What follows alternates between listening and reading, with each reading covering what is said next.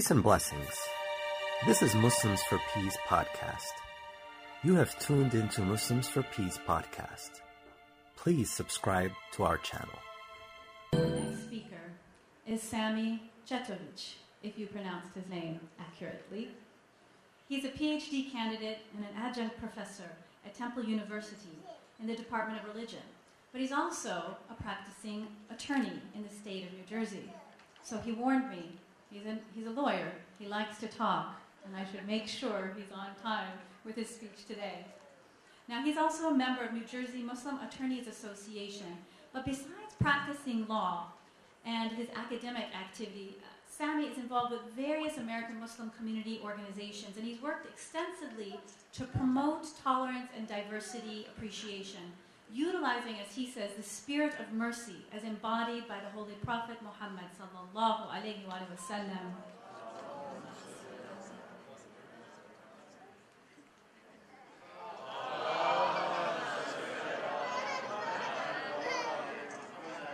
Don't want you to fall asleep on our good esteemed speakers. We have still a little more to go. Now, he also works extensively with ISNA's Diversity Forum, and he also delivers khutbas and talks, and he brings to light issues such as peace and tolerance through addressing topics such as domestic tranquility. He talks about the search of knowledge and promoting community connections and service. Now, he served as uh, or on the board of ISNA Executive Council, and he's also worked with the executive director of New Brunswick Islamic Center. That's where he's currently serving. I want to tell you something special about this community.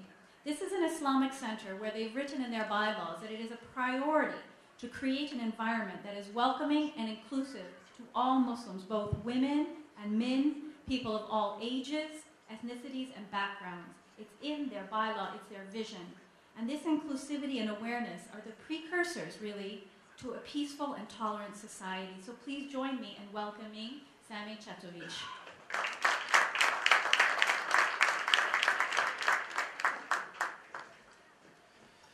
أعوذ بالله من الشيطان الرجيم بسم الله الرحمن الرحيم الحمد لله رب العالمين والصلاة والسلام على سيدنا محمد وعلى آل محمد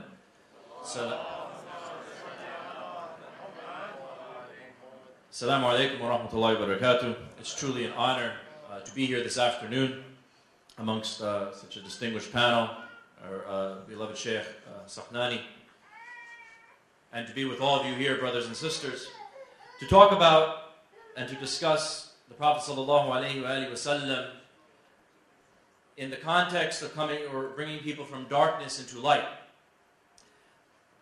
I don't want you to feel concerned, although I'm an attorney, uh, due to the fact that yes, I will try to keep to my time, and I'm a little bit under the weather. I think that should restrict what I have to say.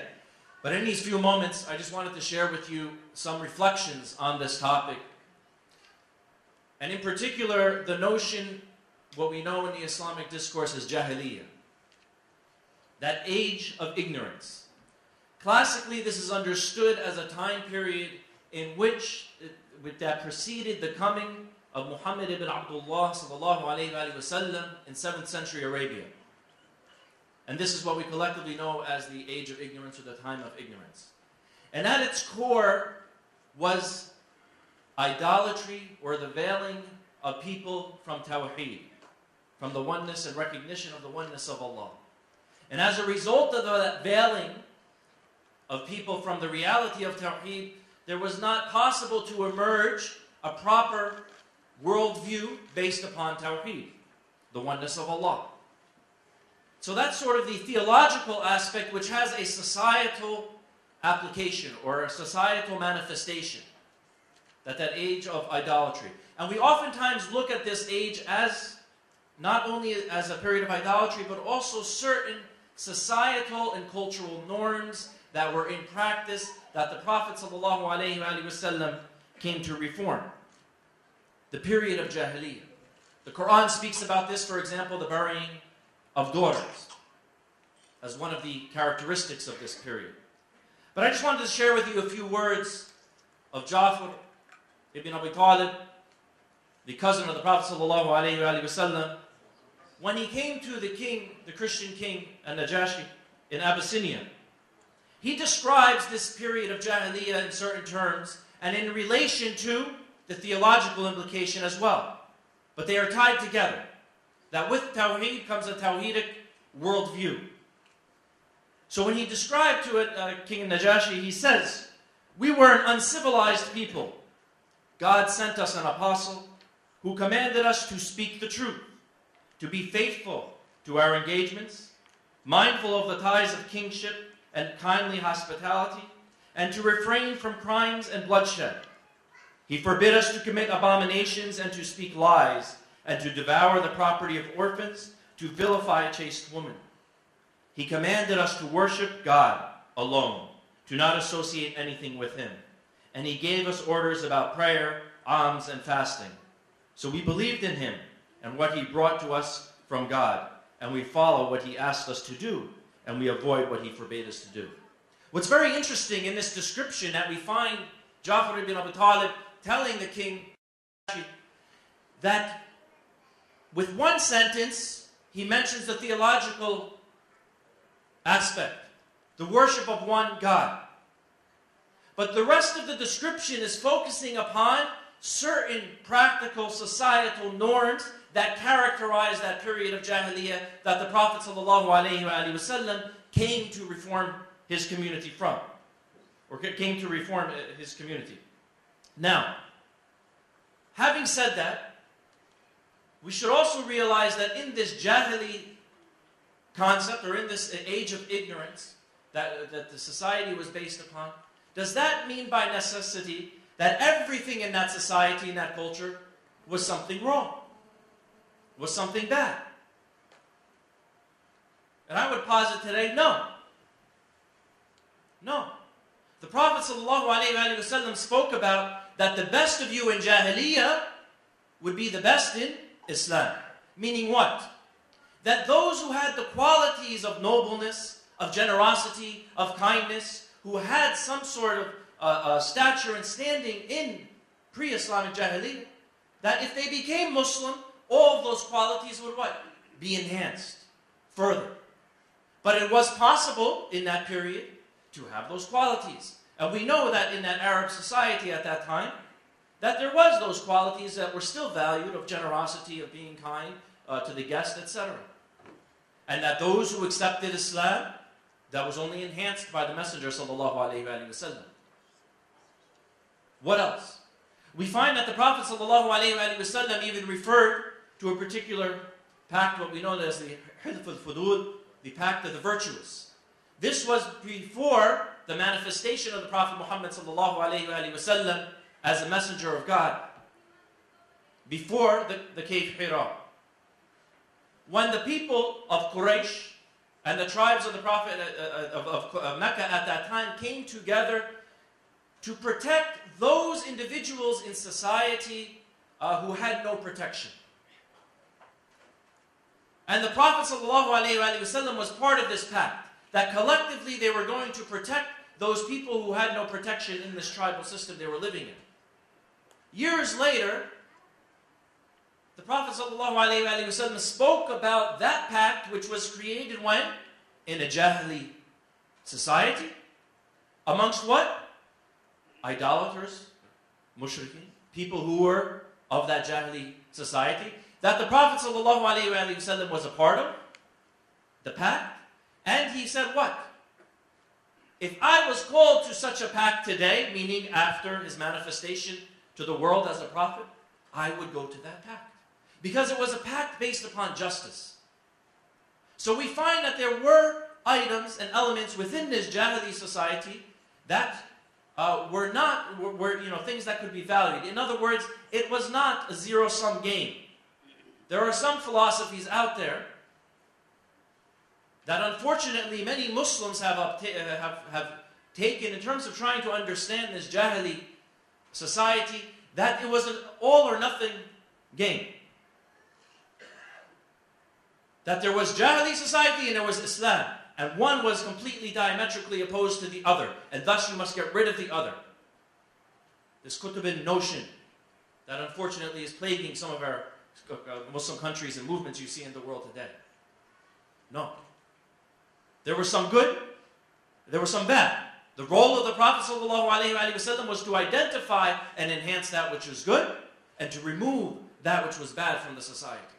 Now, if we go to now, as a Muslim, is it possible to actually have a jahili mindset? To have the mindset of that period? Or is the acceptance of, acceptance of Tawheed make you, by definition, clear of that? This is something we have to ask ourselves. And if we turn back to the seerah of Rasul sallallahu alayhi wa sallam, we find a very interesting incident involving the beloved companion Abu Dar al-Ghafari radiallahu anhu. Abu Dar once, and we know Abu Dar as one who was very quick to say whatever was on his mind in the moment that he was in. One time he was with Bilal, radiallahu anh, the muezzin, and they were arguing about something, and at some point Abu Dar said, Ya Bilal, you son of a black woman. As an insult. Bilal took this to the Messenger of God, sallallahu alayhi wa sallam. And the Prophet called Abu Dar to him. And he said, Did you say this? And Abu Dar said, Yes. And he said, Ya Abu Dar, you have within you something of Jahiliyyah still. Very interesting. The Prophet ﷺ didn't scold Abu Dar that this isn't how we talk to our brothers, that we should speak kind words to each other, etc., that we shouldn't let anger overcome us. But what? He used the term Jahiliyyah. That not only was Abu Dar speaking inappropriately to his brother, but more importantly, Abu Dar had within him something of those norms, something of those societal and cultural behaviors which was unacceptable in the realm of Islam now. That once you accept the message of Tawheed, certain things, certain cultural practices can no longer be part of your psyche and your behavior. He was speaking beyond the incident of Abu Dar and, his, and, and what he said, but more importantly, about the societal norm. That it was okay and it was encouraged in that Jahili society to speak of Bilal in that way. To speak about racial divisions, to insult people based upon who their, you know, their social status in society. That this was permissible in that time. And what we find with the Prophet ﷺ in trying to reform them using this term Jahiliyyah is that it is possible for a Muslim who accepts Tawheed to have with them certain Jahili mentalities that are informed by, oftentimes, their cultural or societal practices. But the amazing thing, so that's not necessarily the problem. The, pro- the problem in terms of having some of these notions uh, within our cultures or societies, because that's the nature of the world. People grow up in a culture and a society. The problem is when these things are identified and recognized, what does the believer or what does the individual do about those practices and norms? If we look to Abu Dar as the story continues, what did he do? He was shocked to hear this. But he came to this realization instantaneously, puts his head on the floor, and says, Yeah, Bilal, please, step on my head. To be humiliated before the one he humiliated just a short time ago. He was receptive to the prophetic call. What did Bilal do? As another one who was receptive to the prophetic call. Did he do that? Did he seek that vengeance? No. He picked up Bilal, uh, Abu Dar from the ground to not take that vengeance. This is the training or the, the, the, the, the, the, uh, the prophetic role of being the counselor and the advisor and individuals who are willing to accept that. We have, unfortunately, in our cultures and our traditions, and we see this manifest throughout the world, many I would characterize as Jahili practices that we continue to uphold for some reason, in spite of the fact that we are, when we are shown that this is actually contrary to the prophetic message, contrary to what the Prophet ﷺ, oftentimes we try to uh, continue with these. We need to be receptive to the prophetic call. We need to be receptive. When the Prophet ﷺ brought people from darkness into light, it was bringing those things in our society, those things in our cultures, which were admirable, which were great, and enhancing those. And those things which were not, it means pushing them aside. Redirecting people. Yes, there is a theological component to Jahiliyyah, but there is also a societal component. And there is a theological component to Tawheed, but there's also a manifestation of that in society that we must uphold. So, what do we do? We must put as our, our criterion the Prophet ﷺ. He was the walking Quran. He was the walking Quran. He was the manifestation in the human form of the teachings of the totality of teachings of Islam. He was the perfected human being. That he should be the criterion by which we remove from ourselves certain things that are jahili and certain things and, and, and, and, and beautify ourselves with those qualities that he promoted. This is what we have to do. We have to make the Prophet ﷺ central in our lives. And I don't mean only his sayings, because this is the problem oftentimes that we face. We remove the context of the Prophet ﷺ as an individual and a person from his own sayings, from his own teachings. And we don't see those sayings and practices in the context of how he dealt with human beings. We have to keep him in our understanding. And this is why we must pr uh, promote and we must continue to promote understanding of the seerah. Because the seerah is the living example of the Prophet ﷺ dealing with real problems, not in some theoretical construct, not in some philosophical worldview, but in a real way dealing with those companions that he was uh, teaching and attempting to reform. We must keep the Prophet ﷺ as a living example and by prioritizing his seerah and his way. And I'll close with this, I, said, I think said beautifully by Allama Iqbal, the 20th century philosopher and poet. In the Muslim's heart is the home of Muhammad. All our glory is from the name of Muhammad. We may be from Arabia, Persia, or China, but we are all like a rose with many petals, but with one perfume. He is the soul of society. He is one. We are all under the spell of the cupbearer of Medina. We must keep Muhammad sallallahu alayhi wasallam alive in our hearts and the criterion by which we understand what is darkness and what is light. Assalamu alaikum wa rahmatullahi wa barakatuh.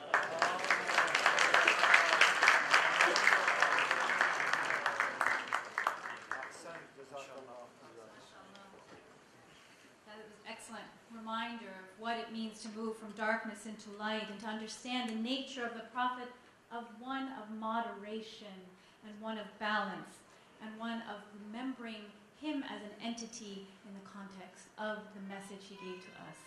Sallallahu Muhammad wa Muhammad.